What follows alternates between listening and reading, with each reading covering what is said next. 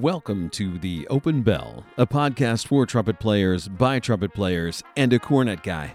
I'm your host, Bill Stoneman, and I'm joined by my good friends and fellow trumpet geeks, Joey Tartell and the solitary skeptic, Brian Appleby-Weinberg. This episode of The Open Bell is brought to you by the World Trumpet Federation, www.worldtrumpetfederation.com. Informative articles, videos, and Joey's almost famous blog are all yours for the taking. And of course, the WTF is home to the Open Bell podcast, where we shed light on lots of performance and teaching topics that are intended to help and inspire you. So head on over to worldtrumpetfederation.com for some new perspectives and more trumpet wisdom than one can expect from any single source. And by Diversify the Stand, an exciting new resource centered around listening and learning from the stories of marginalized voices in music. Diversify the Stand is committed to sharing resources that will help all musicians diversify the music on our stands and increase the amount and variety of music that we teach and perform. Through commissioning projects, community events, and their very own podcast, co-founders Ashley Killam and Carrie Blosser are making a difference in the trumpet community. Their new commissioning project will generate a first-ever progressive trumpet book by diverse composers and contains beginner, intermediate, and advanced trumpet solos by 12 different composers. Now listen, crowdfunding ends April 2nd. You can donate via PayPal or Indiegogo. All links can be found at www.diversifythestand.com/2021-consortium. The book will be out to the public in November of 2021. The Open Bell podcast is comprised of three segments: warming up, couple things, and no offense. We use these segments to elucidate, explicate, and expound information that we believe is important to an ecstatic trumpet enterprise. Gentlemen, shall we?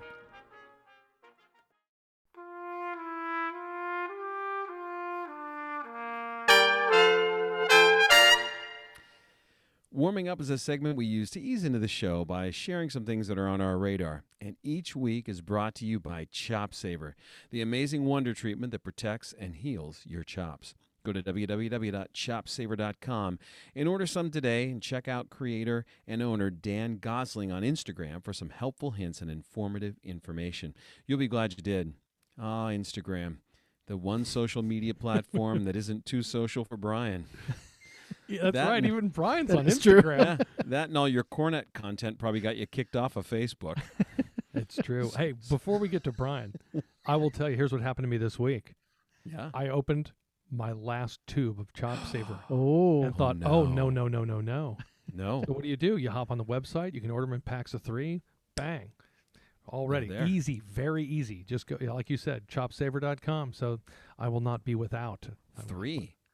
Yeah. I have to order in 6 because, unfortunately, my family caught on.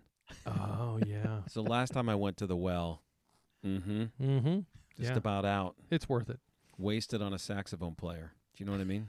Yeah, there are no chops. We know what you mean. There are no chops to play saxophone. Yeah, you don't need chops for that. You exhale, wiggle your fingers, you're done. Please. It's a saxophone. That's right. Hit a few buttons. All right, Brian, what do you got for us? Well, so, I'm perennially... talking about the cornet, and so it's a little bit more cornet news. Doesn't but actually more mean once a year? That's yearly. Yeah. You're like you're always. I only compete once. Continuously. Okay. Yes, that's true. You're perpetually. That's a better word. Perpetually is a better word. But for me, it's about contesting, and since I usually only compete once a year, I would like to contest this conversation. Oh, that's not what you mean by contesting? No. That word has meaning. So I'm really excited about the fact that as we come out of COVID, contests are back, particularly brass band contests. So it's one of the things we do. It's our good friend Craig Roberts from Wales calls it a blood sport. And he does. Now, there's a great movie. That's Jean-Claude Van Damme. Right. Blood sport about the Kumite. Yeah. Oh, wrong, now we're getting somewhere. Wrong movie. What? Wrong thing. No, that's Bloodsport. That's the movie. Yeah. This is a brass band Bloodsport. So it's contesting. And for those of you who don't know, you should first thing you should do is you should watch Brassed Off, the movie. And it is about contesting. But the National Brass Band Championships of Great Britain have announced they're back on this September. And everybody who qualified last year who didn't get to go gets to come back. There are some online contests still happening, like we'll compete again in the Whit Friday Marches contest. There have been some recent contests online, but it's just not the same thing of being there and having to play it on the stage. So there's also a U.S. Open, which happens, I think, this year in Kansas City. No, it's at Arthur Ashe Stadium. That's right. In New York. They play yes. tennis. They play tennis there. Well, actually, right. if you think about it, there's a difference between the Open and the Open Championship. Well, one's a golf tournament and one's a brass band competition. Brass you band said the U.S. Sport. Open, and yes. the U.S. Open is, as I consider, a tennis tournament. No, it's it was golf. It's a brass band championship. There is a golf tournament, but I don't care much about golf. Right. Yes. So the Open is a brass band championship.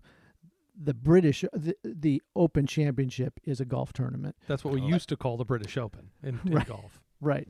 Yeah. And but these contests are now coming back, so people are coming back to rehearsals and thinking about those things on the horizon. And it just made me think about the kind of preparation that we do and the kind of chops required to do those contest pieces again. And right now, with where my face is, I have no idea what's going to come out of the bell in any given moment. So it's going to be kind of interesting. But I think by September, I should be fine, maybe by the middle of the summer. Loud. Yeah, it is going to be loud. I know exactly what's coming out of your bell. Decibels. Yes, that's so right. I want to go back to you using the word contesting, one, pronounced that way, and two, the way you're using it. That's not what that word means. That's what you do. The word is contesting. Not in England. It's a verb. Oh. Mean to make subject of dispute. You're contesting something. That's right. Yeah. That's right. It still That's applies. What they're doing. It still applies. Sure. Yeah. That works fine. When I was there was a lot of disputing over the same subject. Yes, there was. Wow. Yes. Yeah. Yeah. That's good. Well, Brian, it's great to know that you're diversifying your thought. It wasn't just about the cornet; it was about all the brass instruments. That's well, the ones in the brass band. Right. So mainly cornet. Mostly. Cornets. Yeah. The Joey, biggest section. What do you have for us? I have this. One of my old friends, a friend of mine I made at Disney a long, long, long time ago, contacted me a couple of months ago and said, "Hey, you can record yourself, right?" I said, "Yeah, absolutely." He said, "Well, I've written these orchestrations, and I wanted to get them recorded, but would you do the trumpets?" I said, "Of course." Now, I have not done this. Other people have done this a lot at home. But he said, "Okay, I'll send you the stuff." I'm like, "Okay." So he sent me the tracks. He sent me a click track, and he sent me essentially a MIDI realization and the trumpet parts. And said, "Could you send it to me in this format?" And I'm like, "Sure." And so I've had to kind of teach myself how to do that. But what I've been doing is, as they each have three trumpet parts, there are four different pieces. He's done this for. Is that it's playing in a section again. It's really good. Oh, yeah. So that's cool. I lay down the first part.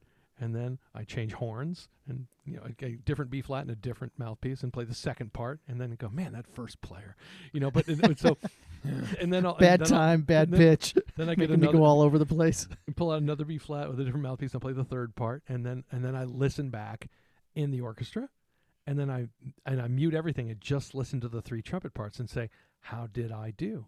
And I'm like, "Oh, wow, this has been a great week to be doing this kind of stuff," because we get used to playing in sections, and you listen, "Hey, we're going to take that off, and we're going to do it this way, and breathe here, and do that." So to actually listen back and go, "Am I actually doing that?" is giving me the experience of playing in a section while not leaving my office and playing all three parts. It's right. It's been a gas to do. That's cool. Why didn't you not record the third part first? Because that's where you lead from. Anyway, exactly. Yeah, I don't understand the order from the third chair. Order was a little strange there. Yeah. So, no, it's been really fun. And then you realize when there's a retard, just how much you get used to playing with people and it all goes together. When right. you're doing that individually, okay, yeah, that feels about right. And then you play it with the second part. Yeah, that feels about right. And you listen, those aren't together. Not close. No, right, to really take that seriously and really match sound, style, tuning, all of the things that go with that I think we've all been missing for a year. To get that has been really great. I know we've talked about recording ourselves, and so take that seriously. Like record duets, record Sure. Get section parts and play them, but to actually do that with a MIDI orchestra has been really, it's been really fun and a great experience. So you're saying you found yourself difficult to work with? Oh, I think everyone does. Everyone finds you difficult to work with. Everyone finds me difficult to work with. I think that's, you guys know that better than anyone, right? I was just so thankful that you now have had the experience that we've had. Trying to find that time and pitch. Oh, my God. Help me. What is that first player doing? Oh, wait. Oh, hold on. Yeah, so that's what I've been up to. It's been great. So just another way of saying go record yourself as singularly or as duets and trios and horn parts and put those together and really listen. It's a great experience. But that's and what program were you using? I mean, I'm a Mac person, so I've used GarageBand and it works well. I've got a good setup here and it sounds good. Although I will tell you, you know, when I do my trumpet ensemble things that I put up on YouTube, you know, I will use a little bit of reverb, a little bit of ambience to give that feel, but since I'm giving him parts that will be put into a larger orchestration, he wants them totally dry. Oh, yeah. Because then he will mix them so everybody sounds the same if everybody's putting their own effects on. So it's just a stark realization of this is what you really sound like. Yeah. It's like, okay, that's accurate. I can live with that. No pretty filter. Exactly. It's just, this is how it is. Yeah. That's great. Very so, Bill, cool. What do you got for us tonight? Well, I wanted to talk about one of our sponsors tonight, a new sponsor for us, and that's Diversify the Stand. And I know they actually came up in conversation last week, but I just wanted to call everyone's attention to it again and make sure we're really shining a light on this project. So Ashley Killam and Carrie Blosser, and I have to say Dr. Carrie Blosser, former student of there you mine, go. Messiah University Ding. Graduate. Ding. Well, she would be a Messiah college graduate. She is. I'm just not sure how to deal with that. Because it's only been Messiah University for a year. I know, but now that's the thing. At any rate, so Dr. Blosser and Ashley Killam have done this thing together. And Brian, actually, as we were warming up last week, he kind of mentioned it. But in the meantime, I got my ITG Journal, and the article in there is tremendous. I mean, fantastic. It tells you, if you like this piece, here are some substitutes that will expand your musical vocabulary and introduce you to new composers. So I just really kind of want to give them a shout out because it's a tremendous thing that they're doing. And the article in the ITG Journal is absolutely worthwhile read. It is great. And Ashley came out here, I guess it'd be 2 years ago now because the last year has been nothing. She contacted us and said, I'm going to be out there. Can I come and do a masterclass? So, you know, we do trumpet masterclass on Monday night. And she said, oh, a Monday would be perfect. And came in and did a whole presentation about all the stuff they're doing, which was still growing at that point. And you can see how much it's grown to what they've got going now. Yep. But yeah, it's absolutely fantastic as a way expanding repertoire, making sure that we know there is new music and it's not just the same 8 pieces over and over and over again. And as I said in the introduction, in the ad, that they're now, this commissioning project is this book. By 12 different composers with beginner, intermediate, and advanced trumpet solos in it. Pretty cool stuff. So I hope some folks follow that and can donate to it and kind of help move that along. It's a really worthwhile project. So totally. Yeah. And, you know, what more excitement could we have tonight other than to follow that with Jeopardy?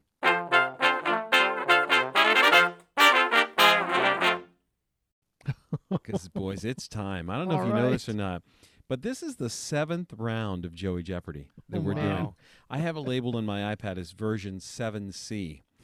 That just seemed appropriate. That means this is the version we should never use? Yeah. Never use. Right. You'd think we'd be better at it by now, or that you two would be. No, sure. Yeah, today, that's not a good hope. Would you like to know what today's categories are? Yes, I really would. Joey Jeopardy, round 7C. All right. Horn-infused goodness. Okay? These are pop tunes known for having great horn parts. Oh, no offense, Brian. Brian's dead in the water on this. Yeah. Category number 2. You going to tongue any of that? These are etude books about articulation or not. Wait. What does that mean? I mean, it's about etude books. Some of them might be known for articulation and some might not be. It's about etude books. I'll leave it at that. Okay. Category 3, old school. Test your knowledge of learning institutions in the United States. Or as Bill calls it, school. Or school. New school. Of course, duets. So before and after? Trumpet players with everyday stuff and people. So before and duets. After. Yeah. Duets. Before and after. And then our daily double category, because it wouldn't be Jeopardy without a daily double category. Wait, a daily double category? What does that mean? You've watched the show, haven't you?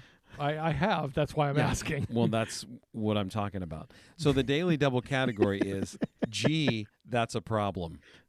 Uh-oh. And this is just general trumpet knowledge, but it does have a bit of a twist. What's the twist? Well, the twist is this. The only person that can answer questions in the category, gee, that's a problem, is Brian. Wait, hold on. And if Brian misses... Your buzzer gets locked for that category. If Brian misses, then you have to play whatever note I tell you to play. Hold on. You have to play a G of some sort on one of your horns. This is unsustainable. Wow, I love this. I love this idea. Look, I thought, after the double C thing, what could I possibly do? And then it struck me, G, that's a problem. So I'm going to ask you to play a variety. I heard your that horns before. Are close by. Yeah. My horns are... I didn't realize I was going to have to start preparing. It'll be totally fine. We're prepared for video, too. Thing. You should have known. I showed up dressed up tonight because I know this is going to make another great video. I've got the IU music education shirt. I bought this for my daughter. Yeah, looks great. I got a new haircut just for this show. Yes, you did. Yeah. You look slick. Are we ready? Round 7C. Oh my God. Hold on. Joey's Jeopardy. Our buzzers. Check your buzzers. Hold on. I have my old buzzer. Oh, Brian... I made a buzzer for Brian like months ago. You should have to buzz in live.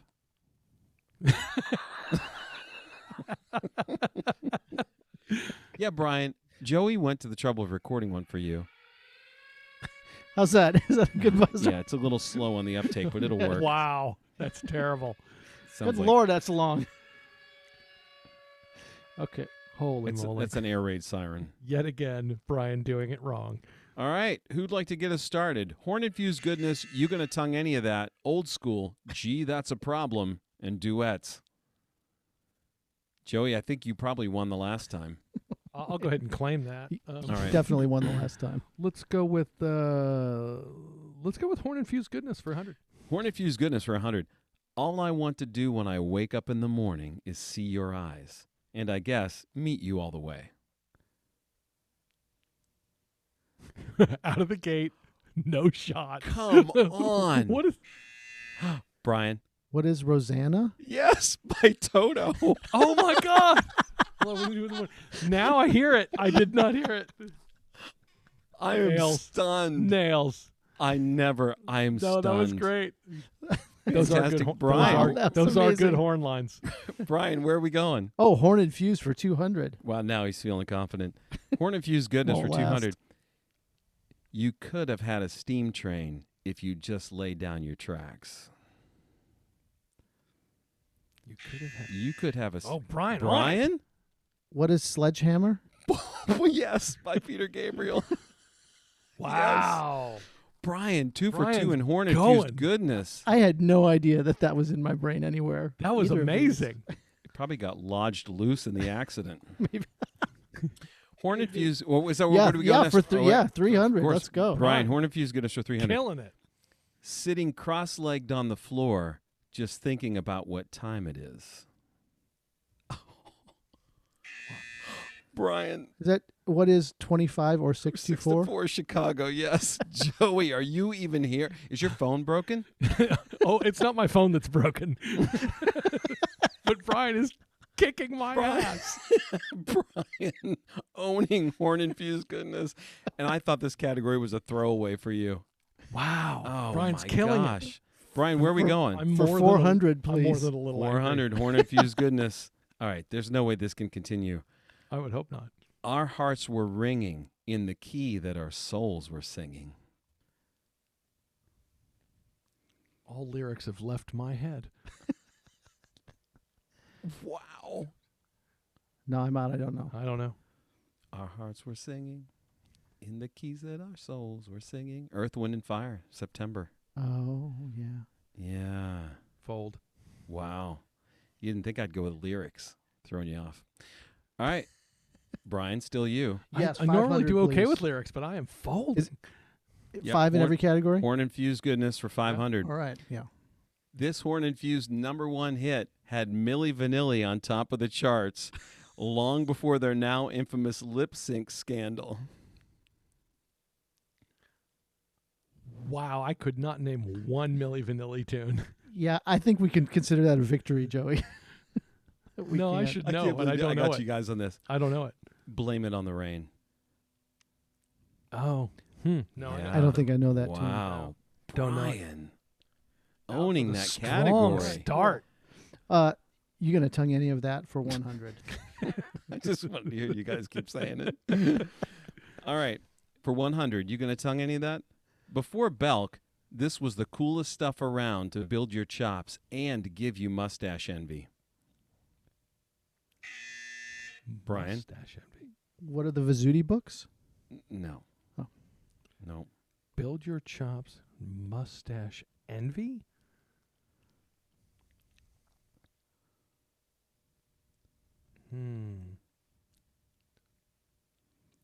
Wow. Nothing. I got nothing. I thought that'd be a giveaway. The answer is Schlossberg Daily Drills technique. Yeah, sure. That picture of Max Schlossberg with that mustache, that is forever burned in my brain. That's a good one. In that book. Yeah. All right, Brian, where are we going? You're in control of the board. For 200, please. What's for 200? Oh, you going to tongue any of that? For 200. This famous articulation studies familiar do-ti, do-so pattern on running 16th notes is easily identified. Do-si, do-do. Do-ti, do-so. Do-ti. Brian wants it so bad. Look at him. He's got it. I don't know what that is. Do-ti, do-so.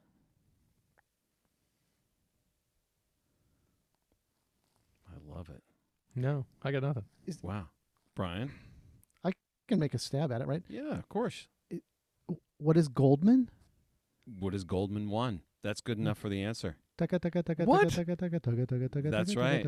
That's just one, that's one measure of one etude. That's not a... But it's so identifiable. If I were to sing that, you would have known exactly what it was. So I didn't want to sing it, so I just gave you the selfish syllables. Okay, I don't do solfege. Sweeping. Yeah, I'm getting, are you going to tongue any of that for 300? I'm not going to answer any of that, evidently. So for 300, are you going to tongue any of that? This solo is actually just a double tongue study disguised as a solo, wrapped in a riddle, hidden in an enigma.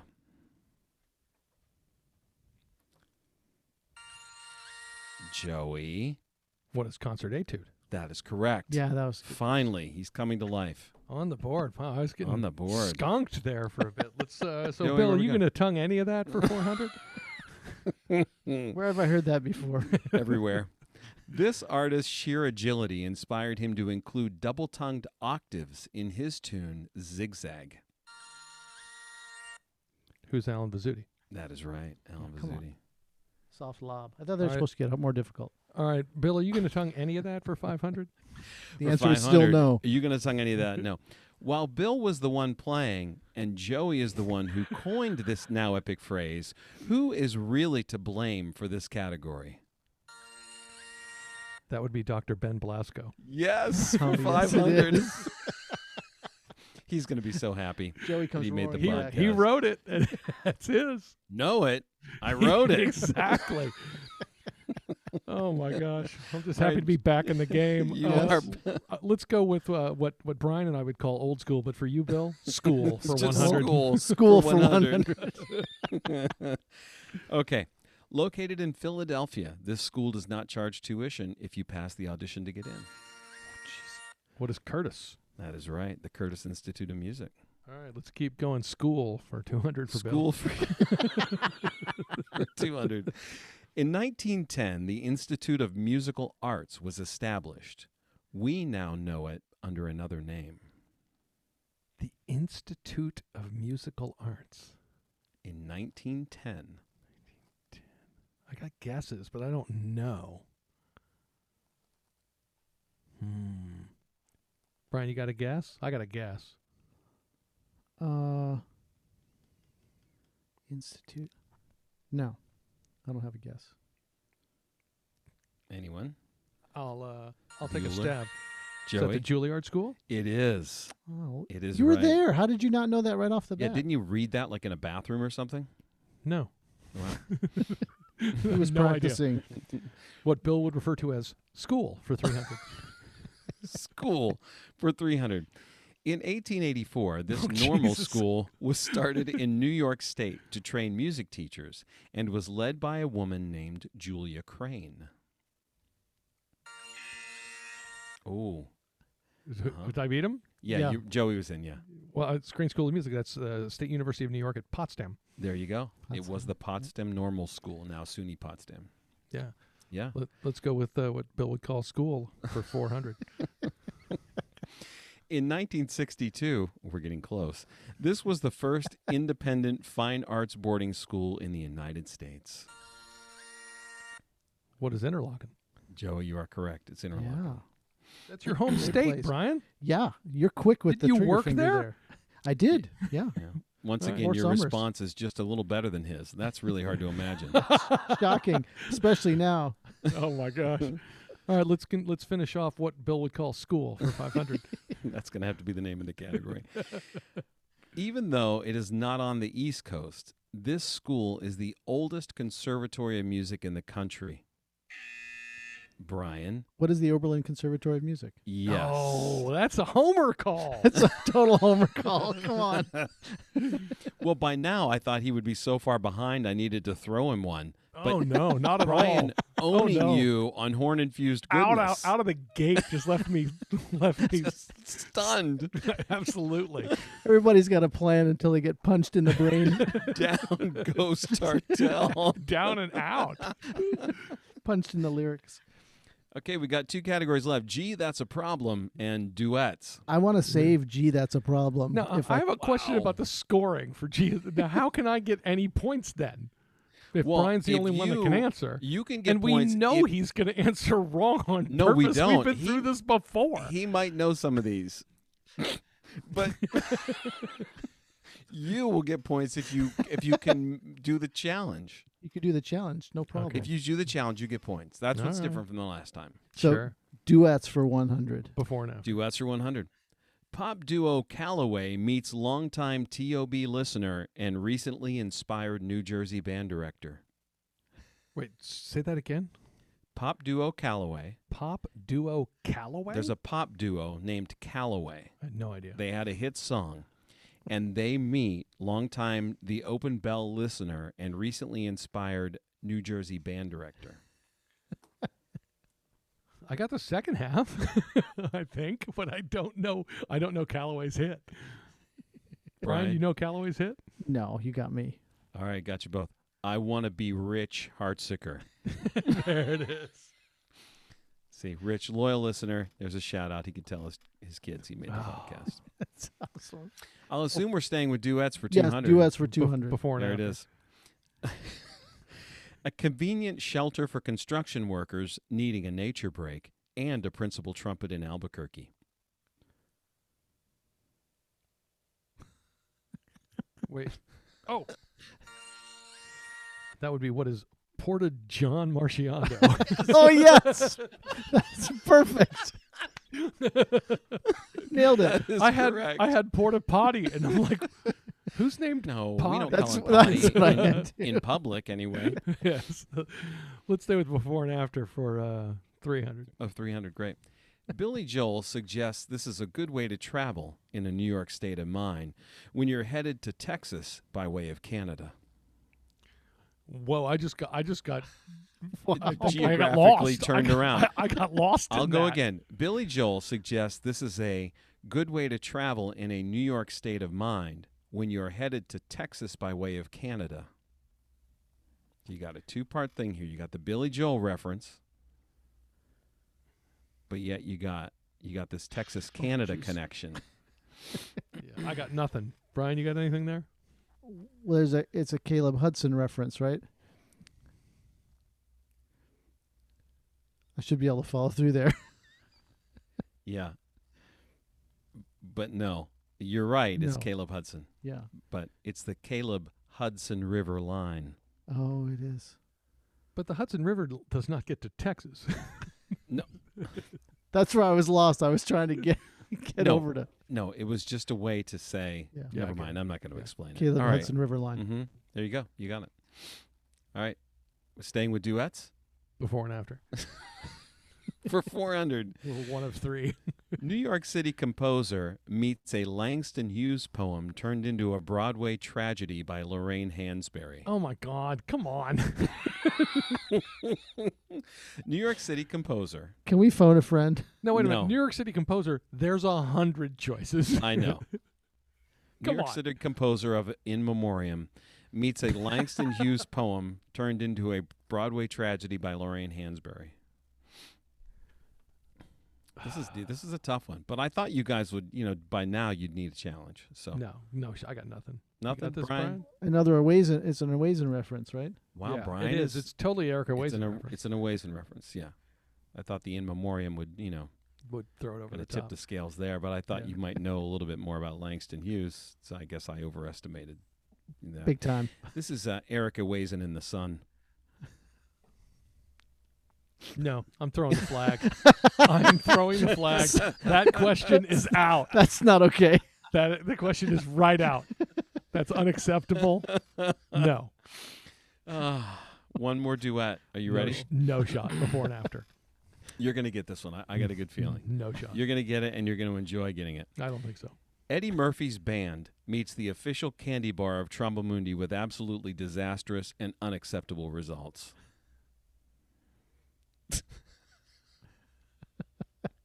Eddie Murphy's band? Eddie Murphy's band meets the official candy bar of Trombomundi with absolutely disastrous and unacceptable results. There are people screaming right now, again, screaming at their devices. And Joey, this was so over the plate for you because you joke, you make this reference all the time. Yes. Oh, are you saying this is sexual chocolate payday? Yes. I was actually. There you go. I'm going to claim Nails. I'm taking that. You can have it. Sexual chocolate covered payday. You have to have that. Because that's not. That's Randy Watson's band. Well, but I didn't know that Brian would know who Randy Watson was. But Eddie Murphy in his stand-up specials, I was trying to remember the band. He had a band that played there, and I was trying to remember the name, and they had a couple of hits. And I was trying to come up with that band name going, wow, he's really going obscure. No. Who were the? I'm going to look them up when we're done. Yeah. But no, of course, sexual chocolate, sexual chocolate covered payday. Randy Watson. That was a good. There you go. There, that leaves us with one category, and so moving on. Moving on. Gee, that's a problem. All right, for 100, Brian, composer Paul Hindemith completed his darkly toned trumpet sonata in what year? Oh, let's see.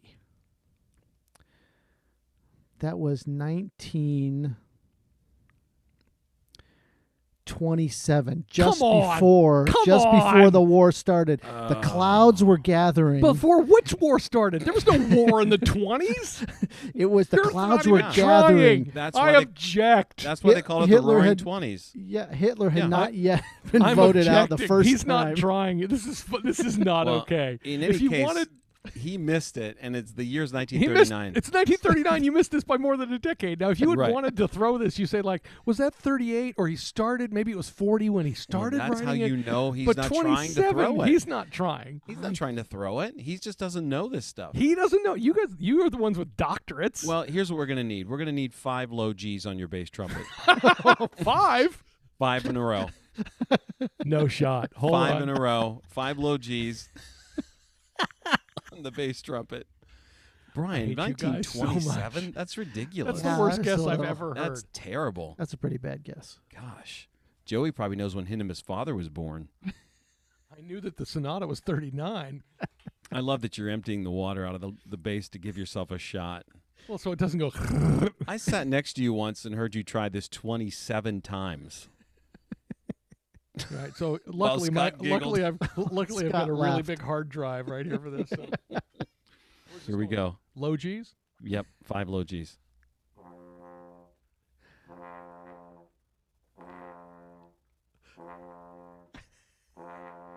Fantastic. You got it. 5 low Gs. Nailed it. Wow. That is Amazing. Proof that practice works. There it is. All right, moving on for 200. That means I get the points for that. You do get the points. Yeah, because Brian's throwing this. Mm-hmm. He's not trying. He's not throwing anything. 200. Gee, that's a problem. True or false? Instrument maker Vincent Bach was known among his friends as being a, quote, religious man. Oh, my gosh. Brian. Wow. No, he's not known as that. No, it's actually true. Joey, we're going to need... No, it's not true. You're just making stuff up. It's totally true because he last week if he people got, were that listening on the answer. Podcast, and you had to play a double C because that was the answer. No, I had to play double C because that was not the answer. No, that was the answer. No. All right, we're going to need a double G on your B flat because Brian missed the question.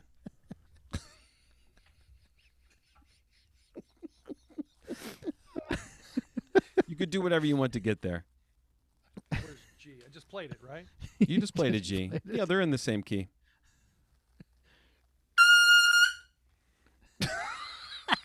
Just one, right? That works. That'll yeah, just the one. That was a G. That was a G. Yes, it was. Yep. Oh my God. I don't think your other microphone's on. Anyway, thank goodness. You couldn't hear that? Oh, I heard it. Yes, we could hear that like loud and clear. It wasn't like the double C's last week. That's all I was asking. All right, for 300, G, that's a problem. This famous LA lead player is also known for playing the lovely solo on the Dan Fogelberg hit, Longer.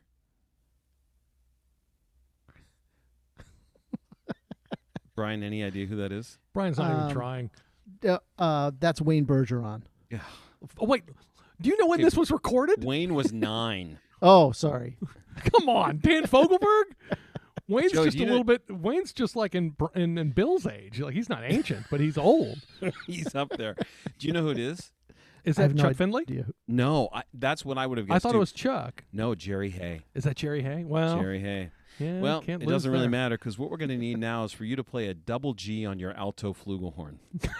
I don't even know where that is. There he goes. Hold on. He wheels away from the camera. There it is. There it is. Look at that thing. Oh okay, I gotta be honest. I gotta go find this. I don't know where this like is. Dancing with a refrigerator. So that's G on the horn. That's right? G on your horn. Yes. Oh, that was weird. Hold on. It's not a thing. That note. That horn doesn't. I will tell you, this horn is not intended to play up there because it's really squirrely. It's like playing flugelhorn up high. You can hear how it wobbles. Yeah, it's a coincidence because Brian and I are not intended to play up there either. Yes, that's what we are. But that's. I don't know that I've ever played that note on that horn before. Oh, that's great. All right, for 400, gee, that's a problem. In what year was now famous trumpet patriarch Stephen Bale Weinberg born? I swear, Brian, you missed this again. I haven't done that research again. 1955. Oh, Brian, you're wrong. You're saying that you're saying your own father is younger than Bill. It could happen. Oh, I'm sorry, Joey. The answer is 1946. Yes, I know. I've already answered that on the podcast. That's going to cost you 5 low G's on your C trumpet. Oh. It gets better. You guys are the worst people in the universe.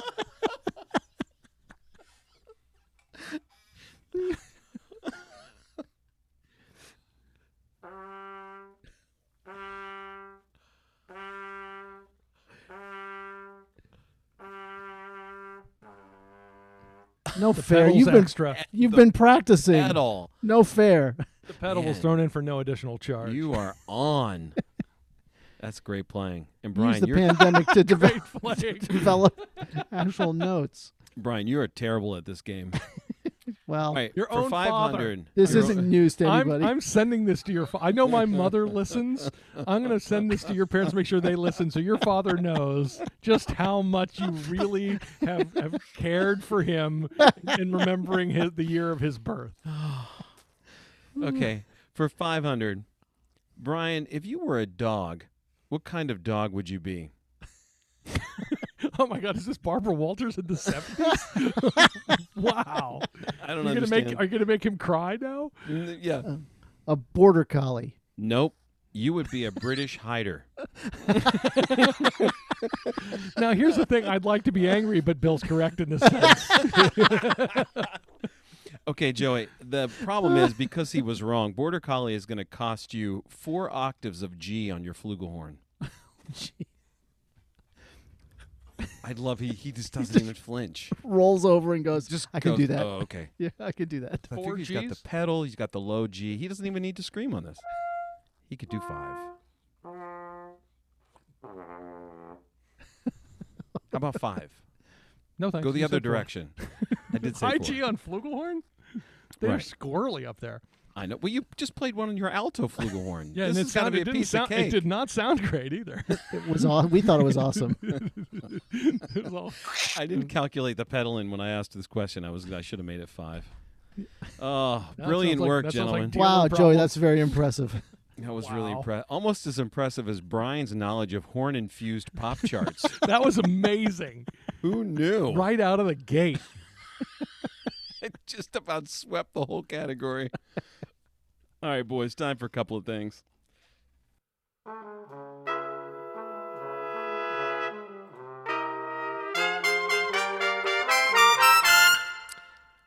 Like anything else, if you stick with it long enough, and if you're paying attention, you collect wonderful experiences and great stories that last a lifetime. Teaching trumpet, or I guess any instrument for that matter, privately, seems to generate an abundance of situations and conversations that bear repeating. So today, we came armed with a few of our best stories from years of teaching trumpet. Let the tall tales begin. Who'd like to start? I'll go in our usual order. Yeah, Brian, you want to lead off? So this is about... 10 or 15 years ago, something like that. And I was teaching, I'd been teaching for about 5 years here, maybe 6 years. And the student came in and it was the first or second lesson. And he had some challenges on the instrument. Excuse me. He was not a great trumpet player. And, but he had been around the block. He was an older student and, he came into the lesson and we did a bunch of stuff in the first lesson and I gave him a bunch of things to do and a few things to think about. Gave him some exercises and some ways to play some specific exercises. And he left and went away for the week and he came back in the next week and he started to play. And I don't often have this experience, but it was as if an entirely new student had walked in the studio. The sound was different and more open and clear, and the articulation was clean, and the registers were lined up, and the flexibility was there, and he was prepared on every one of the etudes. He'd even started on the solo.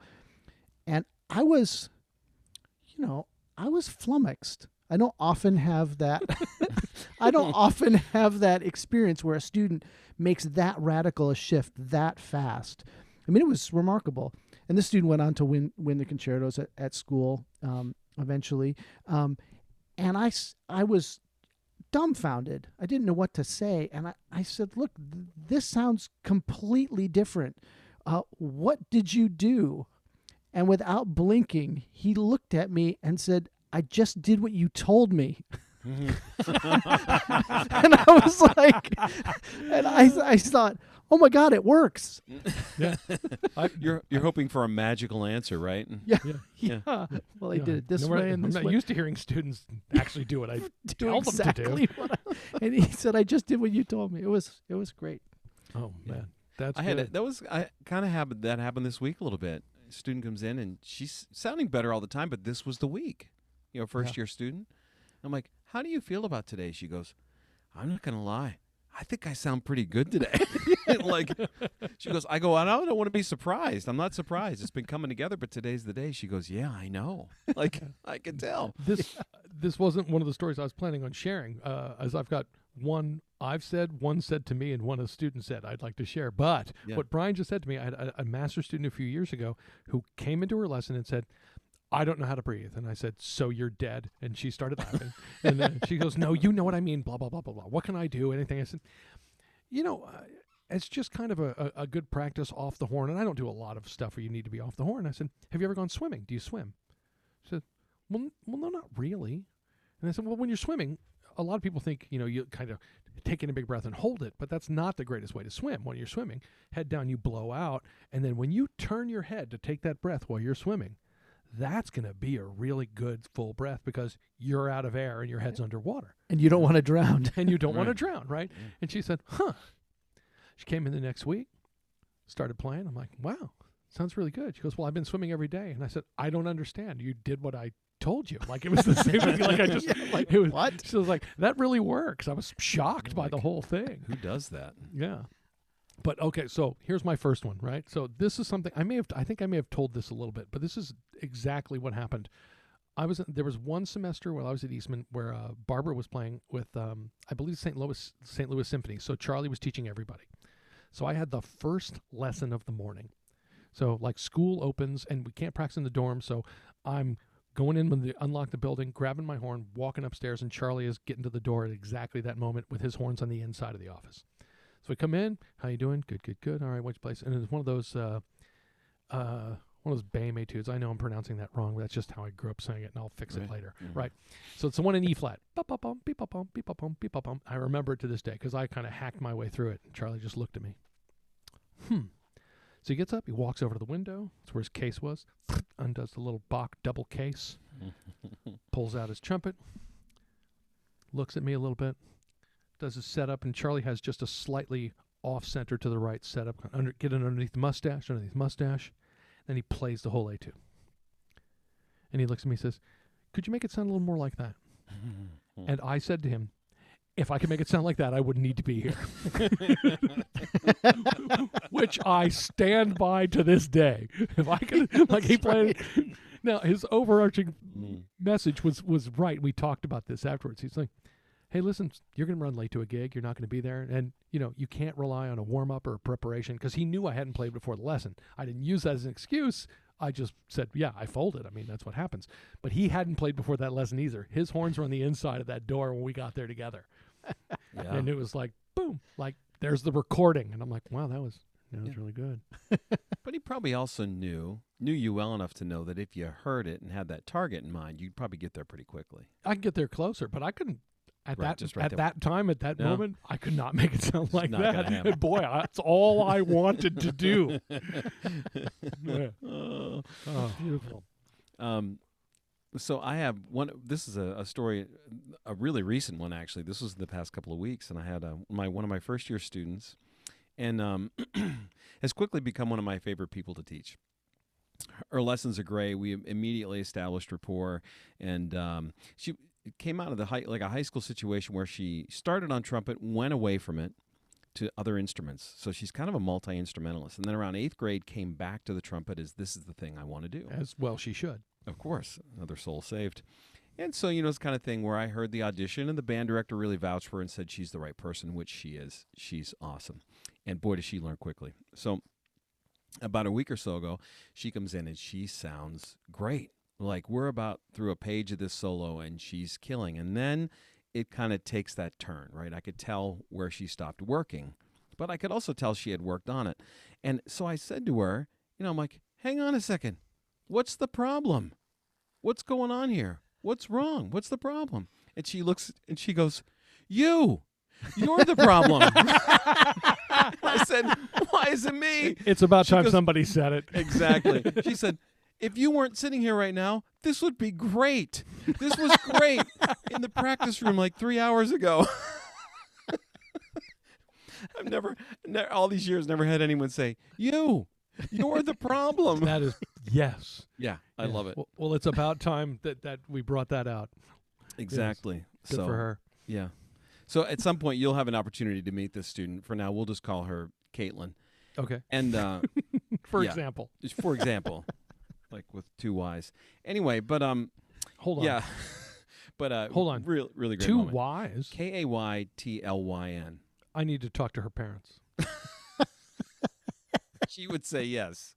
Because yes, you do. That's that's just making it hard on her. Yeah, and she, I mean, Caitlin's hard enough because it could be a C, right. could be a K, there could be a L I N L Y, and all of that's reasonable. But yeah, two Y's, I don't even know where to put them. That doesn't, like if you said, oh, it's Caitlin with two Y's, that doesn't help me spell it. What is that? Yeah, right, exactly. Now you'll enjoy meeting her, so you guys will get to meet her at some point. But just the greatest comment ever. She just, you can tell she just held it back for a second and then just let me have it. Let the frustration go, which is awesome. You're the problem. Perfect. Oh. All right, Brian, what do you got? Are you ready for another one? Okay. Yeah, so absolutely. Round two. This is one I had just started my doctorate at Rutgers, and Pete Bond was the teacher there that I went to study with, and Pete played in the Met for 30-something years and is recently retired. And Pete was really a great teacher. He's an amazing player. And Pete got to teach some really interesting people there. I think he had about 5 students. And when I was there was another guy who had, he sort of had all of the instruments and all of the gadgets. And so he had that big Bach quad case, right? He had all the stuff. And he was one of Pete's students. And then there was another guy who was like a really hip, cool dude. Who was a composer and a jazz guy. I love it when Brian says hip cool dude. It's really convincing. That's right. Yeah. It's quite an endorsement. Yeah. He, you know, he had the soul patch and, you know, years before lots of people had it. And he sort of wore sort of hip clothes and he sort of had that swagger and sort of talked with a gravelly voice on purpose. And he was leaving a lesson when this guy, Mr. Gadget, was coming in to the lesson, and Jason looks down at this case full of these gadgets, and she goes, "Hey man, you got something in there that's going to make you sound good?" And Pete just like absolutely lost it on this poor kid. Nice, poor student. Yeah, that's pretty one good. You gotta lock that away, right? That's just a great thing to say. That is a great line. That's really good line. It's a great line. I may steal that. Yeah, steal it. Just had it ready to go. This guy saunters in with all his thousands of dollars of stuff. Oh man, the Bach quad case was the biggest alarm in the world. Oh, yeah. Right? What else did you have? Like when I went to college, what else? I had a Bach quad case. I had a B flat, I had a C, and I had a piccolo. And I had a Bach quad case that I carried down the street to go practice and to go to lessons. I had a leather reunion blues. Oh, you were that guy. Yeah. I was that guy. And the matching shoes. Yeah. What color was your reunion blues, the first one you got? It was that purple leather. Yeah. You know the one I'm talking about? Yes, I do. It's kind of it was almost maroonish purple depending on the light and how it had worn. Yeah, actually you would like it now because it's kind of pink. You still have it? I still have it. Oh, you still have it? I still have it. In fact, 25 years ago, when I flew up from Texas to audition for this job, I fit 4 horns in there for my audition recital. Oh, wow. That wasn't okay. B-flat C, laid the E-flat down, wrapped it in towel, and got the pick on top of it and closed it up and carried it on the airplane. Yeah. Wow. Yeah. Cozy. Very, very cozy. Yeah, the reunion blues. Man, you got something in there that's going to make you sound good. That's really good. All right, so my next one involved when I was a master's student. So I'm studying with Gil Johnson. We're in a lesson. Dang. And Gil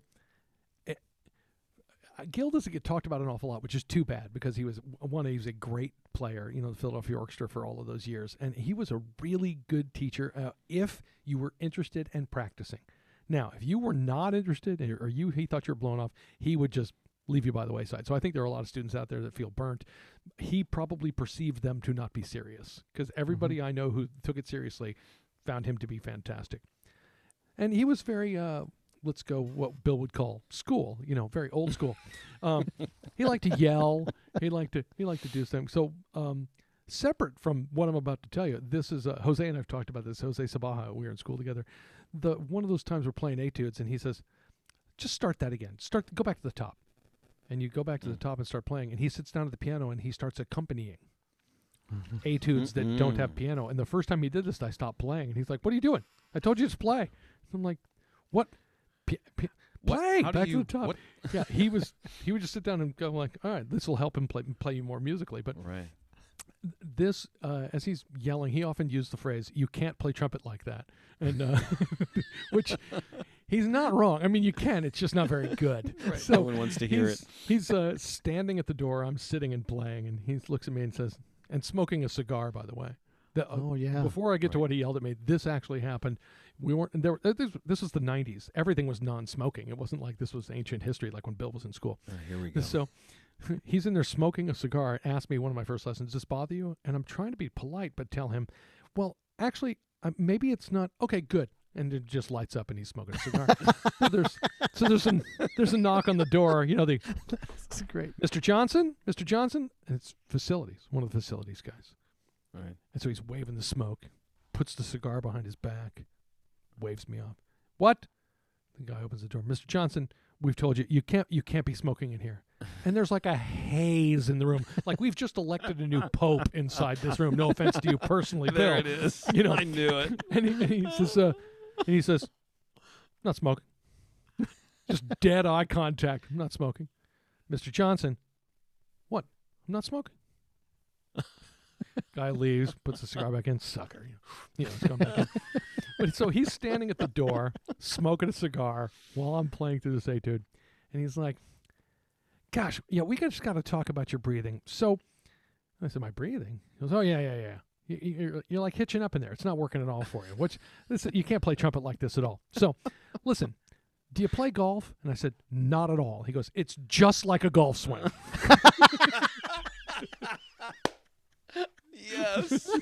I love this. Why aren't you taking a full breath in a room full of cigar smoke? Yeah. Put that back to back. Yeah. So I was like, oh, well, that's very, thank you so much, that's Mr. Johnson. Super helpful. It's great. Just like a golf swing. Just like a golf swing. You play golf. Oh my gosh. Nope. Very good. Yeah, what do you got for us, Bill? Well, my second story here is one from a few years ago, and you're going to know this student as well because you guys have met a lot of my students, so yeah. you're going to know somebody. This student actually before she came to Messiah to study with me in high school, and so she came in for a lesson and playing the way she always did. Great big gorgeous sound, great strong musicianship, and had a killer work ethic. I mean, everything was always right there, but it was time to have that conversation about, you know, making music, taking that next step, right? Like we have recently talked about, you know, like, yeah, it's all there, but who cares, right? So I started in and I'm getting really animated. It was like a Conconi study or something. It was pretty, but it was vertical. And I was like, this is really lovely, but it's just flat line. And I'm waving my arms around and challenging. And I said, look, it's not enough. Like, you got to make music. You have to say something. I'm waiting for a response in this moment. There's an awkward second of silence, and she looks at me really uncomfortably and says, what do you want me to say?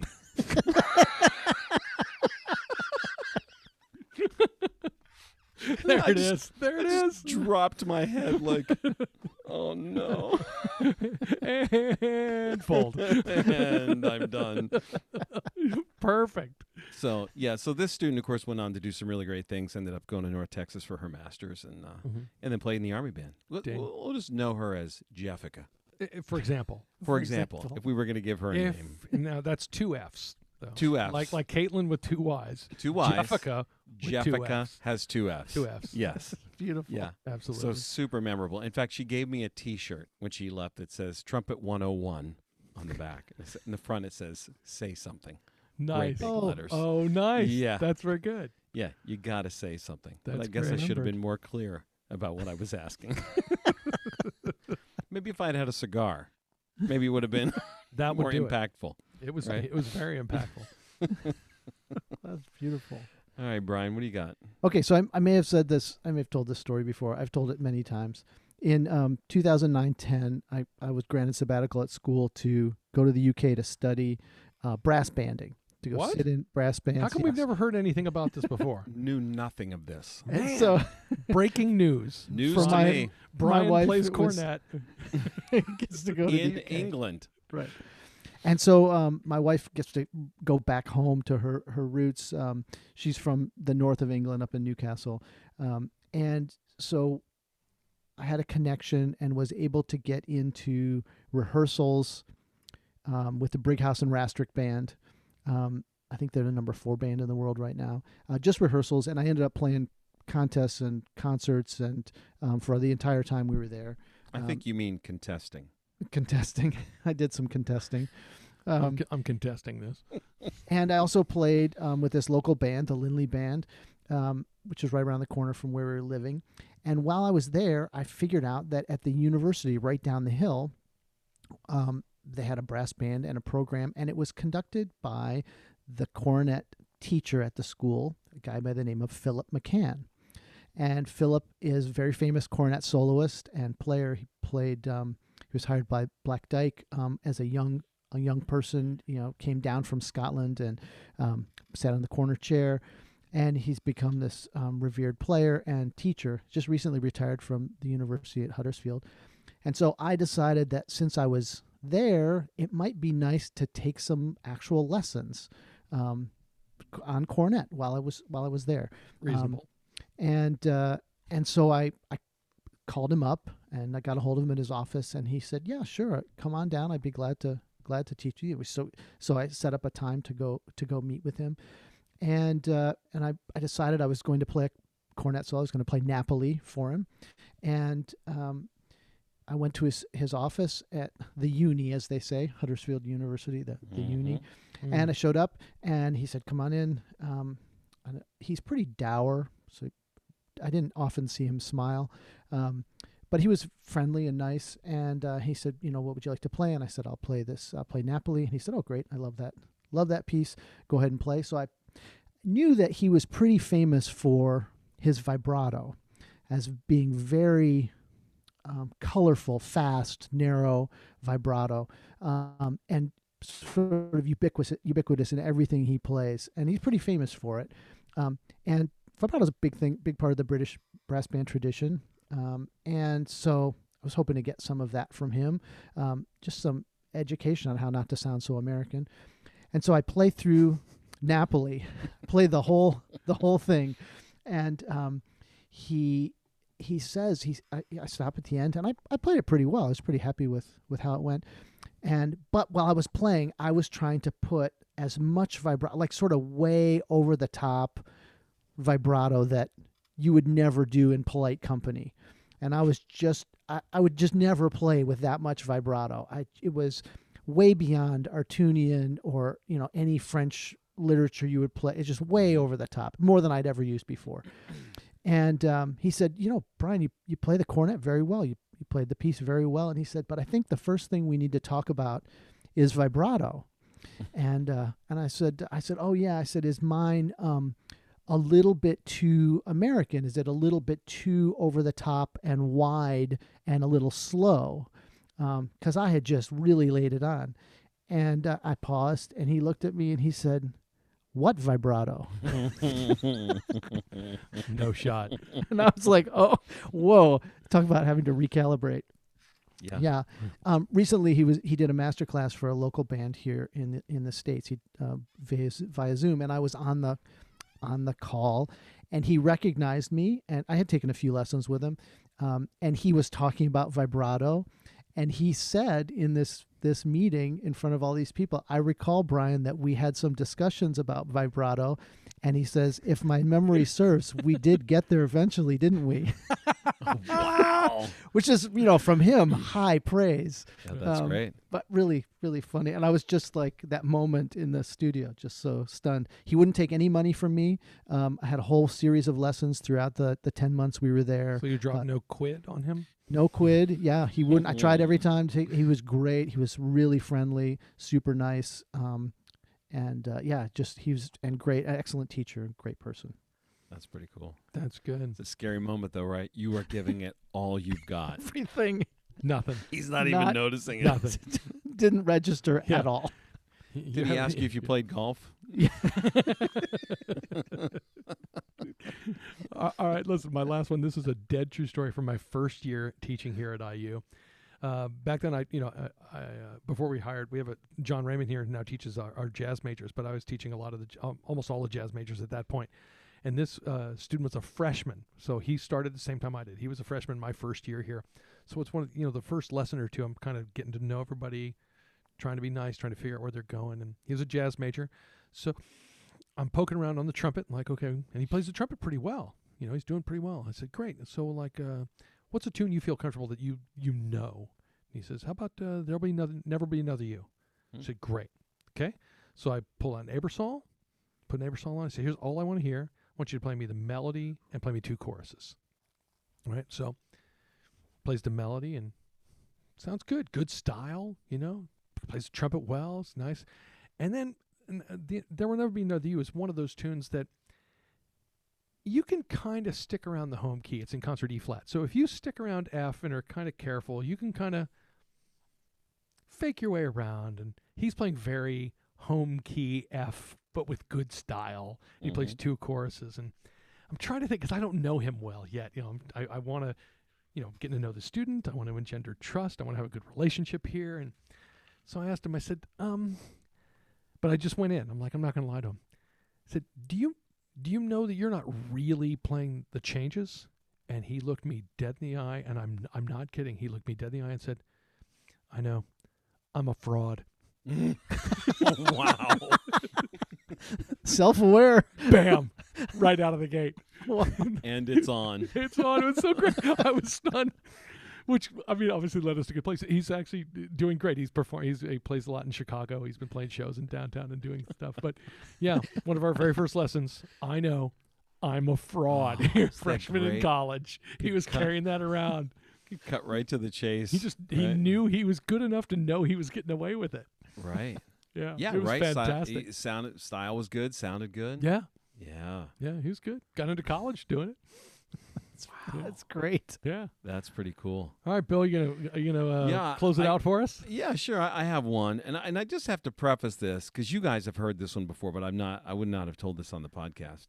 I have told it in a few places, and it's always This is one of my favorite stories of all time. Well, I just have to say, I want to preface this saying, I don't do this anymore. Okay. This was That's too bad. This was younger teacher me, and I have mellowed and matured and wised up. So this student comes in, and he clearly, again, has not practiced. He's not prepared.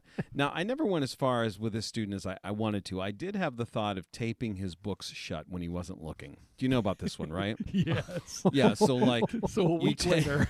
So a week later, you come back, and of course, you tell him to open the Clark book, and... it's taped, and he didn't know it was taped because that was the first time he tried to open it since you sent him out with it a week ago. Right. It's a brilliant move. I don't do that anymore either. But but I did finally come to a point, and I thought it was only fair to him that he knew exactly where we stood. So I said, you are about to get thrown out of your lesson. But first, I'm going to ask you a question. Now, so he's just standing there staring at me, and I said, now, I don't want you to answer right away. I want you to take a minute and think about it. I want you to take your time, okay? Absolutely. Here's the question. Did you practice and still sound like this, or are you wasting my time by sight reading this lesson in front of me? And again, please don't rush to your answer. I want you to really take some time and consider. It is a great question. Because brutal. I mean, I've heard sight reading before. I know what it sounds like, right? I've heard good sight reading and bad sight reading, but nonetheless, I've heard sight reading. So again, don't hurry. Just take your time. Either way, I'm going to judge you harshly. There it is. On your boom. Answer. And I said, okay, go ahead. That is wow. That, but that's the question. It's that's the question. Right. That's question. The question. I've told that story to so many people who I know have taken it and used it. Yeah. But just stand on the brakes. We're come to this place where I just need to know. I'm going to ask you this question. Did you practice? I mean, because there it is, right? Yes. What would you want me to believe about you? That you worked really hard and you still sound like this, or you expect me not to know that you're sight reading. Okay, go ahead, answer. Take your time. Think it over. Don't hurry. Think it over. Don't hurry. But I am going to judge you harshly either way, and then I'm going to throw you out of your lesson. Absolutely. Wow. Which again, that's gold. I don't do anymore. But it was a great moment. And, you know, we both learned a lot from it. It was great. Oh, my gosh. So great stories. Keep, hey, for our listeners, send your lesson stories in. We want to know them. Right? Yeah, please. We want to know what your best as a student or as a teacher are. We'll go any good stories you've got, share them either way. Yeah, either way. Yeah, Brian's Napoli story reminded me of my own Napoli story, you know, from Keith, which actually just ended up in the ITG Journal. It did. They just did that thing about Keith, and that was a story I shared, you know. Yep, absolutely. Yeah, that you sound amazing. It's going to be great when you learn all the notes. You know. Oof. Oof. So yeah, if you got great lesson stories, send them on in. We want to know. All right, boys, time for No Offense.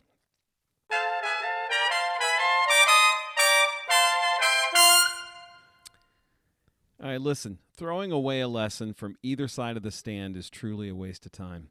I don't mean coffee lessons, which can be stellar, by the way, or tackling something that isn't on the assigned, you know, etudes. That's also a worthwhile endeavor. But I mean throwing someone out of a lesson, as I just admitted to, or the student canceling because they just weren't ready. It's your time. Use it. Have a cup of coffee. Have a conversation. Do some listening or some planning for a recital. But take that golden hour, and sometimes out of that time comes some of the most amazing progress that completely unexpected that you could have during the week. That's my thought on that. No offense. Oh. If you're throwing the lesson away, you're doing it wrong. Oh, absolutely. And this goes for the students and for the teachers, right? Because I think there are times that teachers get to a point of like either of frustration, you know, of saying, okay, that's it. Forget this. Just get out. And I can think in my time here at IU, I've done that once, and I was conflicted, but thought it was the only way of communicating my message at that point. Sure. Now, and I have lots of ways as a teacher what I like to. If somebody comes in and, I mean, like you said, sometimes there's just another way to go. Like, hey, I had a rough week and I really couldn't get to that. Well, let's talk about that. Let's work through that. Let's work through this stuff. Or great. Let's read duets. I like that one. Mm-hmm. I like that lesson. Let's play duets for an hour, and we might do some transposing along the way too, and have them walk out, you know, feeling a little like worn out, and that's perfect. But or getting something. I had a student come in a couple weeks ago and said, "I don't know what's going on," and he's practicing, he's taking care of business, but it was like his face just stopped working for this week. And I'm like, great. Let's go back to the beginning. Let's just build it from the ground up, and let's take an hour and do that. Yeah. And then it could be easy to say, all right, forget about it. It's probably a one-off. We'll see you next week. No. Let's take where you are today and make something happen. Yeah, absolutely. There were some times when I was in Texas, and I this worked both ways. I remember going to a lesson with Keith that week and kind of going, man, there's a lot going on.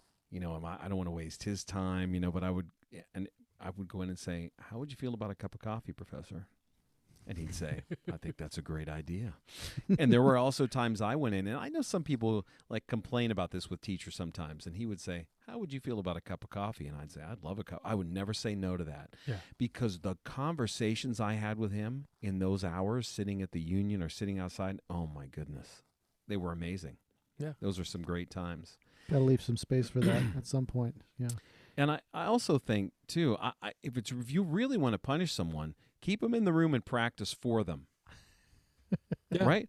And like, I think Brian, I remember years ago you were out observing, and I remember a student came in, and just a few years before that, I probably would have thrown her out, but instead, man, that was the longest hour of her life. But we got better. Yeah, that's right. I practiced and note grouped and helped and circled notes and wrote in fingerings, and I'm sure she hated it. But I just maybe 2 months ago, I've been using the Bordonis. Like I usually start my transpositions in the back of the Arbenz book.